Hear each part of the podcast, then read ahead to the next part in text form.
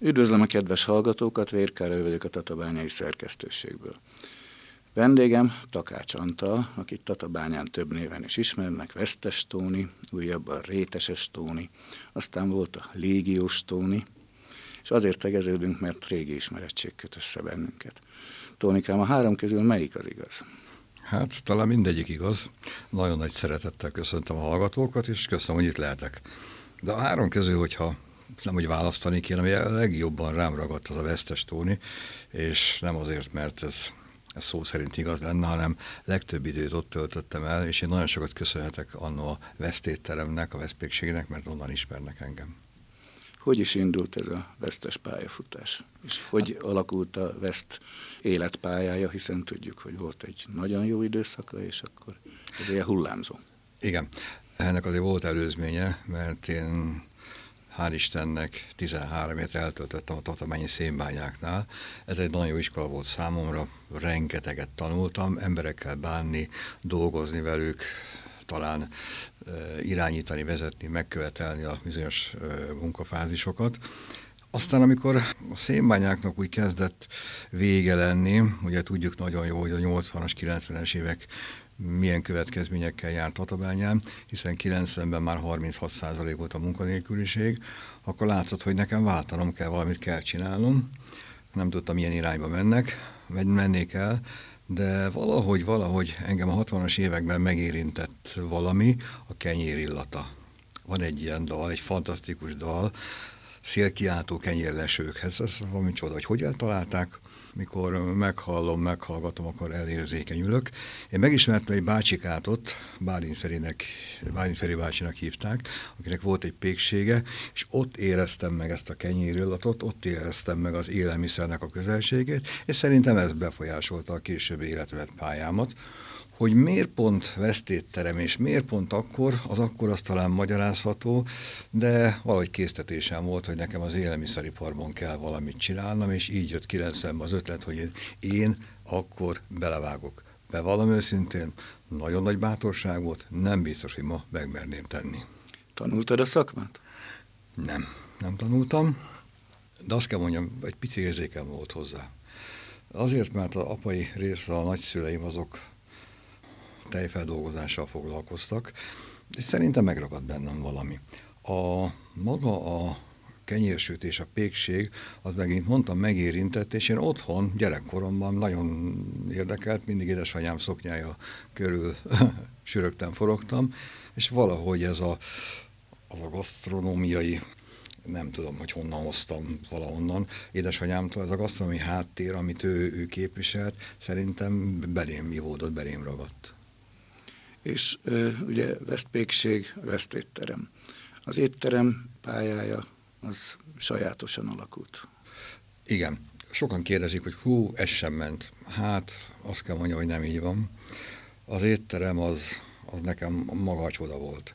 Én az étteremnek köszönhetek szinte mindent, mert ezáltal jutottam ki Kínába, nagyon sokszor 14-szer voltam, ezáltal tartott, magyar napokat tartottunk egyébként Pekingben, de ugyanezt történt Brüsszelben, Antwerpenben, Németországban, Mihálstadtban, és annak idején, mikor ezt elkezdtem, nem egyedül egyébként, hárman voltunk akkor, még sajnos már egyik sem él, Szinte mindenki hülyének nézett, hogy Tatabányán, pont a legrosszabb időszakban, amikor, amikor az embereknek napi gondjaik vannak, és nyitunk egy éttermet, ráadásul mondhatnám azt, hogy kicsit a perifériára szorult az a rész, hiszen a városközpont akkor itt volt már a Centrum Áruház környékén, a szénbányák meg akkor kezdett ugye visszavonulni, bezárni és mi úgy gondoltuk, hogy biztos mindig van egy olyan réteg, akinek vannak igényeik, és szeretnének kicsit elvonulni, nekünk lett igazunk.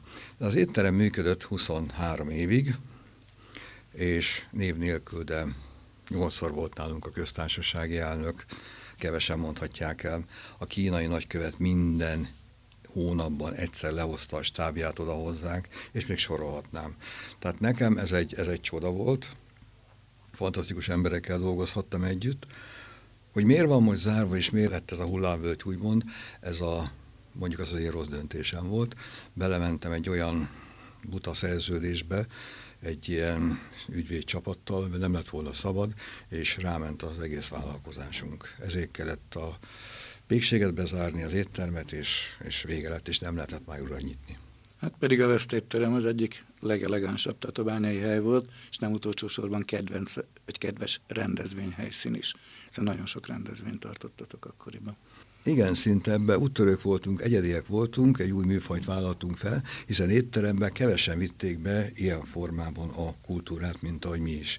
Hiszen ott volt színművész, volt opera énekes, volt rockzenész, aki megmutathatta magát, előadást tartott, és azt kell mondjam, hogy mindig teltház volt. Tehát én most is erézékenyek és borsozik a hátam, hogy, hogy micsoda élmény volt az nekem, és azt kell mondjam, hogy olyan fantasztikus kollégákkal dolgoztam, manapság az egyik például a svéd királyudvarban dolgozik, a másik a MOL másiknak a, a, a főnöke, a harmadik Spanyolországban van, egy sajnos nem él már, és azt kell mondjam, hogy tudom, mondják sokan lenne rá igény, de nincs igazi képzés most itt a környezetünkben. És azok a jó szakemberek sajnos, mint ahogy felsoroltam is, elmentek. És ezt nem lehet már még egyszer félváról megnyitni. Tehát itt is ugyanaz probléma akkor, mint a többi vállalkozásnál, a vállalatnál a munkaerő kérdés még nagyobb. A vendéglátás terén óriási gondok vannak, tehát olvasom a napi sajtót, de akárhol mindenki humán erőforrás gonddal küzd, és akiket megtalál, azok jobbá csak szerencsevadászok és azt kell mondja. Viszont nem maradtál gasztronómia nélkül, hiszen a West bezárása után kezdtél bele a rétes csinálásba, ha jól tudom. Ez egy kényszer volt. Én előtte is csináltam már rétest a pékségben, hiszen a veszpékségnek mondjuk az, hogy volt egy kis szelete itt a megyében, a sütőipar után, a tatabányi sütőipar a második legnagyobbak voltunk, ezt mindig a használás alapján határozzák meg. Mondok egy számot, ami őrült szám, havonta 33 vagon lisztet dolgoztunk fel. De ezt ne úgy képzel, ez egy mértékegység, nem az a nagyon nagy vagon, amit a vasúti ö, síneken fut, hanem ez egy 10 tonnás mértékegység. De ez óriási mennyiség, 106 boltunk volt, abban szállítottunk nap, mint nap. Igen, ennek vége lett. Sajnos a rossz szerződés egyébként a pékség hozta az egészet. Én nagyon csúnyán fogalmazok most, a boltjainkat lenyúlták rólunk. És onnantól kezdve, hogy a pékség volt azért a motorjának a vállalkozásnak, onnantól kezdve nem tudta föntartani maga az étterem azt a hatalmas ingatlant. Ezért kellett bezárni. A szerződésben az állt, hogy akik a piacunkat elvitték, öt évig nem folytathatok hasonló tevékenységet, hát nekem addig várni kellett, illetve pereskedtem, mindent megnyertem, pénzünkhöz nem jutottunk, és akkor döntöttem úgy, hogy igen, én az élelmiszeriparral szeretnék továbbra is foglalkozni, de kicsit meg kell újulni. Ugyanis mi napi friss termékkel foglalkoztunk, tehát friss kenyeret, friss zsemlét, friss péksüteményt szállítottunk ide-oda, de ez azt láttam a multik megjelenésével, és a multik ugye helyben készítették a friss termékeket. Ezek a pékségek, mint mi is voltunk, kezdtek háttérbe szorulni, és arra gondoltam, hogy hát ha kicsit nyugatabbra nézünk, mit csinálnak ők? Azt csinálják, hogy fagyasztott technológiát kínálnak terméként a piacra. És azt mondtam, hogy igen, de nem szabad nekem most már száz terméket gyártani, hanem egy valamit viszont annak, annak jónak kell lenni. Annak ütősnek kell lenni. Annak jónak kell lenni és elkezdtem egy, egy érdekes rétest, amit én alföldi paraszt rétesnek hívok, ez nagyon-nagyon látványos volt, nagyon laktató rétes volt, ami azt jelenti, hogy a szerkezete ilyen, ilyen leveles volt, az szétnyílt, és nagyon szép volt, nagyon nagy volt. Viszont a töltelék tartalma 50% volt, a másik része volt a tészta, a másik 50%. Mm és ez nagyon szépen működött, nagyon, nagyon jó volt, öröm volt látni, hogy milyen a fogadtatása, viszont elértünk egy szintet, ami mondjuk havonta egy ilyen 8000 rúd rétes volt, és nem tudtam tovább lépni. És én nagyon akartam, mentem mindenfelé, és nem sikerült. És körülbelül beletelt egy évenbe, piackutatást végeztem, ami azt jelenti, hogy mi a másik oldalnak az igénye, mit szeretnének. Hogyha ez nem jó, akkor változtassunk rajta, és az volt a feedback, hogy több tölteléket szeretnénk. Minőségi terméket, prémium terméket, tésztát tudunk enni a kenyérbe, a kiflibe, bárhol, mi más szeretnénk. Azt a ropogós tésztát, amit a nagymama csinált, olyat szeretnénk. És próbáltunk ez irányba. Ez egy őrült nehéz technológia egyébként, nagyon sok felé elmentem, próbálkoztam, mesterszakácsokkal uh, beszéltünk, és nem sikerült. Aztán körülbelül egy éven betelt, mire a a fejlesztés oda jutott, hogy hoppá, megvan. Ennek van egy érdekes dolga, dolga, egy furcsa információt mondok. Ma már nem kézzel készül a réteslap, hiszen olyan mennyiségben készítünk, hogy ez lehetetlen lenne. Ezt akartam húzogatni. kérdezni, hogy nem mamikákat húzogatják az asztalon. Hát én úgy gondolom, hogy ha ezt a mennyiséget a mamikáknak kéne húzni, akkor legalább, legalább 150-200 mamikának kéne dolgozni. Ez lehetetlen már. Géppel készül a réteslap, és amire utaltam, hogy sajnos nem Magyarországon. Horvátországban és Szerbiában van két olyan üzem, aki nekünk dolgozik, nekünk gyártja a réteslapot fantasztikus minőségben. És megtaláltuk azt a réteslapot, ahol, a, ahol az arány teljesen felborult az eddigihez képest, 90% a töltelék és 10% a réteslap. És úgy tűnik ennek van piaca, óriási az érdeklődés rá, szinte megtiszteleztük a forgalmunkat. A töltelékekről is beszéljünk, hiszen mégiscsak az adja meg a rétes sava borsát a ropogóságon kívül. Hogyan találjátok ki az új és új töltelékeket, hiszen mindig vannak változások, ha jól tudom. Ennek örülök ennek a kérdésnek, mert sokan kérdezik, hogy hol veszed a tölteléket, sehol. Minden tölteléket mi magunk készítünk, mi magunk fejlesztünk tehát késztölteléket sehol nem veszünk, alapanyagot vásárolunk, mert a ugye nem lehet, és abból is azt gondolom, hogy mindig csak minőségi alapanyagot, csak abból lehet jó terméket készíteni. Nagyon jó a hátterem, azt kell mondjam. nagyon jó szakemberekkel dolgozom. Én elmondom, mit szeretnék, és, és jobbára rájuk merem már bízni, hogy akkor ezt csináljuk még így. Van egy kóstolási próba, pedig azt mondták, ízbizottság, ma már másképp hívnám ezt, mm. és megkóstolják, és azt mondjuk, hogy na, egy picit változtassunk még, de, de nagyon ügyesek, nagyon jók. Tehát mindig saját receptúra, és ami úgy titkos, hogy hogy csak a mi cégünk tudja, és annak, aki nekünk segít, hogy az alvállalkozók, a, akik megvalósítják, tehát készre gyártják a terméket, azok tudják, de egyébként nem publikus ez. Te mondod ki a végső szót a ízesítésre? Igen vette, vagy a ízbizottság elnöke. Igen, de azért ezt tudni kell, hogy az, ami nekem ízlik, azt nem biztos, hogy a, az közkedvenc lesz. Tehát azért, azért úgy megy, hogy van egy rétes, van egy töltelék, ugye a, a tészta adott, és azt mondom, fú gyerekek, ez nagyon jó, de most gyártsunk ebből csak 3000 rudat, és kimegy a piacra. És akkor várom a visszajelzést, hogy mit mondanak, és hogyha azt mondják, hú, nagyon jó, akkor mehet, ha nem, akkor változtatunk rajta. Kik a vásárlóid? Van egy saját hálózatunk, fogalmazunk így. Vannak autentikus réteskocsiaink, büfékocsiaink, ebből egy olyan 40 darab fut az országban, főleg Budapesten, de Soprontól Debrecenig megtalálhatóak. Ott vagyunk nagy-nagy rendezvényeken, Nemzeti Vágta, Sziget, lehalászás, vízzele, virág, de hadd dicsekedjek el néhány dologgal, hogy kik a vásárlóink. Most először például egy óriási tendert nyertünk, Hungaroringen ott voltunk. Igen. Ma reggel volt velünk az egyik tévében egy riport. Ez egy óriási eredmény, de ott leszünk a, az atlétikai VB-n is, sőt a vizes VB-n is. És ott voltatok a foci Európa bajnokság. És ott voltunk, igen, igen, tényleg. Vagy jó, hogy mondod, de is felejtettem volna. De ott vagyunk a, az összes mókuton, most meg nem tudom mondani, hogy hány kulton, hány töltőállomáson, mert ugye részben az Orlen kezébe került valamennyi, de régen 518-on voltunk, most ez megújul a szerződés, éppen jövő héten megyek, egy 3-400 biztos. Ugyanúgy ott vagyunk az ÖNFO-na, ÖNV-nél, a Frejkafékban, a repülőtéren, akkor szállodaláncolatban, aztán van egy, van, egy, van egy érdekes hálózat, aki viszi a hírünket, az neve, hogy rétes kék. Ő vásárolja tőlünk a terméket, és csinált egy önálló hálózatot, egy önálló franchise rendszert. Óriási erőket fordít reklámra, de nagyon jól csinálja. Tehát szenzációs, ügyesek, ügyesek nagyon. Egyébként külföldön is vagyunk, Ausztriában, a Mári Festrasszén van egy, egy, egy mintaboltunk, Innsbruckban, ha minden igaz, és szerintem minden elő van készít, akkor novemberben Izlandra szállítunk. No, nem is nagyon kell fagyasztani.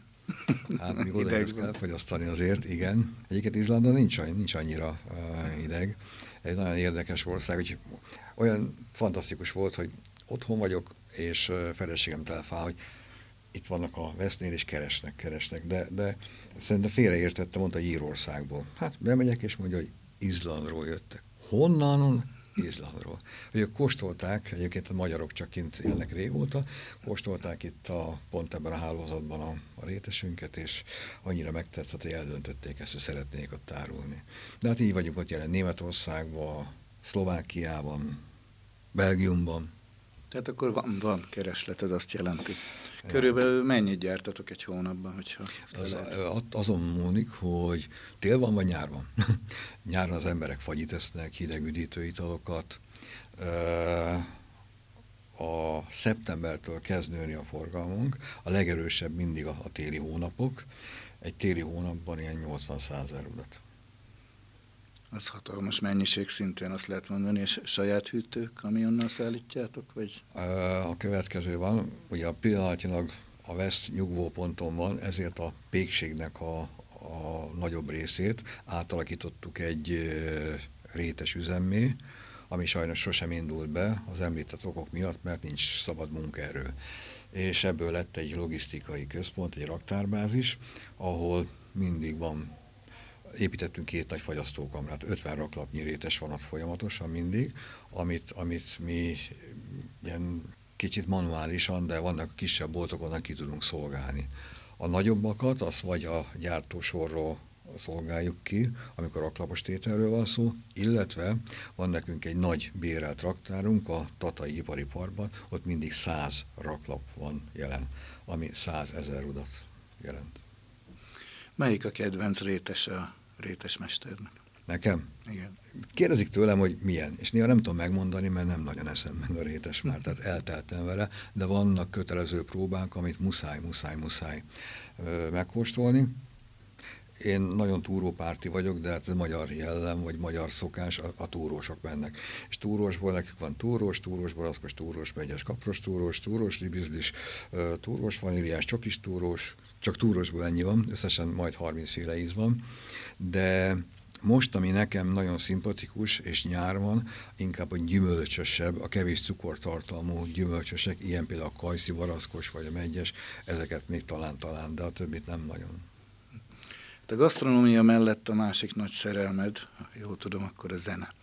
Legendás a tatabányai légió együttes, amely majdnem sikerült országosan is betörnie, éppen súrolt a a felső szint alját, és akkor oszlottatok fel. Mesélj a csapat történetéről, illetve a zenével való kapcsolatodról. Hát köszönöm ezt a kérdést is, mert jól esik, hogy valaki még emlékszik erre az időszakomra. Én így születtem, nem tudom miért. A családban nem volt senkinek ilyen indítatása. Én így születtem, ez nagyon megérintett engem. Az, hogy hogy kezdtem el zenélni, az érdekes volt, hasonló a pékséghez, mindig füleltem, olyan zenét hallottam. Aztán, mikor én a középiskolába kerültem, ott volt egy zene szoba, zenedének hívták, és az egy embernek volt kulcsa, úgy hívták, hogy Kapusvölgyi József, magyarul golyó, vagy ismerik itt Tatabányán, egy nagyon jó srác volt, és mindig ott előszabászok, hadd menjünk, hadd menjünk be, hadd menjünk be, és hát nem nagyon akar beengedni minket, de aztán egyszer kinyitotta és berontottunk. Hát, hogy sajnos vagy nem sajnos, de én lettem az utolsó valahogy a többiek bátrabbak, gyorsabbak voltak, mindenki elfoglalta a helyét, egyik leült a dobnál, másik a zongoránál, harmadik a szólógitár, nekem egy piros színű Jolana basszusgitár maradt, és azóta rajtam ragadt ez a dolog. Nagyon-nagyon szeretem a zenét. Próbálkoztam, sok minden bőgöztem egyébként annó, nagyon-nagyon régen talán annó a legnagyobb sikert ott értük el 77-be a Soproni Diák Fesztiválon. Aztán a régiónak volt egy elő, előzmény, az Orpheus nevű zenekar. A Horváth Gábor, úgy ismerik sokan, Mumia, kerek keresett engem 80-ban talán, hogy mi lenne, ha együtt zenélnénk, és az Orpheusba beléptem, beszálltam, elkezdtünk cover játszani, jó volt, sikerült nagyon, de azt mondta a Gabi, hogy most arculatváltás lesz, és azt, azt csináljuk, hogy csak saját nótákat játszunk, és meg fog újulni a zenekar. És innentől kezdve, ez 81-82 volt, innentől kezdve lett légió. Én nagyon szerettem ezt a zenekart, nagyon jó volt, a stílus nagyon közel állt hozzám, akik benne játszottak azok is. Azt kell mondjam, hogy volt például egy olyan olyan történetünk, ami a mai napig hihetetlen. 1982-ben, most már Földémre sportcsarnoknak hívjuk, 1200 fő volt egy légió koncerten. Ez nekem a hihetetlennek tűnik, de ez, ez valóban így volt. Fantasztikus élmény volt. Aztán kicsit másfelé vitt az utunk, és uh, én kikerültem a zenekarból, utána 86-ban talán csináltunk a Népházban, meg egy-két helyen egy-két fellépést, kicsit módosultak a, a, a, a tagok, a felállás, és következett egy nagyon-nagyon nagy szünet. Nagyon nagy szünet, és ezelőtt öt éve megkeresett a Gabi, hogy mi lenne csinálnánk egy búcsú koncertet, ez megérdemelne annyit az zenekar. És én örömmel álltam neki, ha bár én már nagyon kiestem ebből az egészből úgymond, mert engem a vállalkozás nagyon-nagyon lekötött. És legyen. És a Veszben találkoztunk azokkal, akik megfordultak a, a zenekarban. Az Ez hány fő körülbelül? Hát ezt nem vártam ezt a kérdést, mert nem tudok rá pontosan válaszolni, de nagy különterem félig volt. nagyon sokan voltak, nagyon sokan, de nem csak azért, mert nagy volt a fluktuáció, hanem időnként például egy egy debreceni, nem tudom milyen fesztivál volt már, akkor egy elég jelentős fúvós szekciót hívott be a Gabi, és igen, de volt, aki elment katonának, volt, aki közben elköltözött, hát több mint 20 voltunk ott szerintem, de lehet, hogy 30 is. Ugye a dallamos rockzene, amit csináltatok, mondhatni ez a műfai megnevezés. Igen, ez egy kicsit erőszakolt, de, de tulajdonképpen erről van szó. Igen. Én mondjuk, mert a Gabi ragaszkodott hozzá, és most már én jobban, hogy fúvola, fúvola mindig legyen, és ezért nekem a kicsit a jetrotálos befolyásoltságú, és ezt az ismerem mondani, mert nagyon szeretem a jetrotát, én minden koncertjükön ott vagyok, én nagyon, nagyon.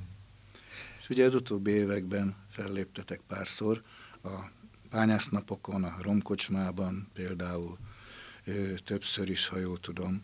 Aztán most megint van egy kis csönd, talán köszönhető annak, hogy a patronusotok Török Ádám itt hagyott bennünket, a nagy fuvás? Erről szeretnék külön beszélni, de ez a csend, ez nem véletlen most. Mi nagyon készültünk, és mentünk volna tovább, és voltak nagy terveink, de a Covid nagyon befolyásolta a zenekar életét. Olyannyira, hogy fellépés nélkül maradtunk, nem csak mi, nagyon sokan, és nekünk megvolt a privát szakmánk, és mentünk tovább, de aki ebből ért, az nagyon nagy bajba került. Előre megtervezett fellépéseket nem, hogy nem tudtunk teljesíteni, ha nem volt lehetőségünk, és kicsit a zenekar is kezdett hogy szétszéledni, csalódott lett. Három lány énekelt nálunk, az Ági ő úgy döntött, hogy a, a Bárdosban folytatja, de hát ott énekel már nagyon régóta, neki sok is lett volna, meg hát nem volt fellépésünk, most mi próbálgassunk, ott nem tudtuk meddig tart. A Csilla, neki azóta két gyereke született, úgyhogy...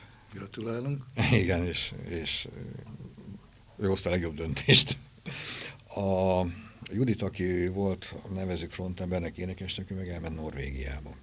Tehát pillanatja, éppen múlt héten volt egy zenekari összeülés, megbeszélés, ahol a Gabival abban maradtunk, hogy folytatjuk, és most embereket keresünk magunk mellé.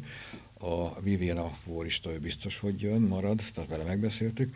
Úgy tűnik, hogy találtunk egy kiváló billentyűst, de hát mi van egy hónapunk. Szeretnénk szeptemberre összerakni, és, és, és próbálni próbaterembe vonulni. Ez nem van egyszerű, ez a próbaterem, ez kicsit talán erőltetett volt, mert a Gabi nem Magyarországon él, és hát a világhálón keresztül próbálunk mi.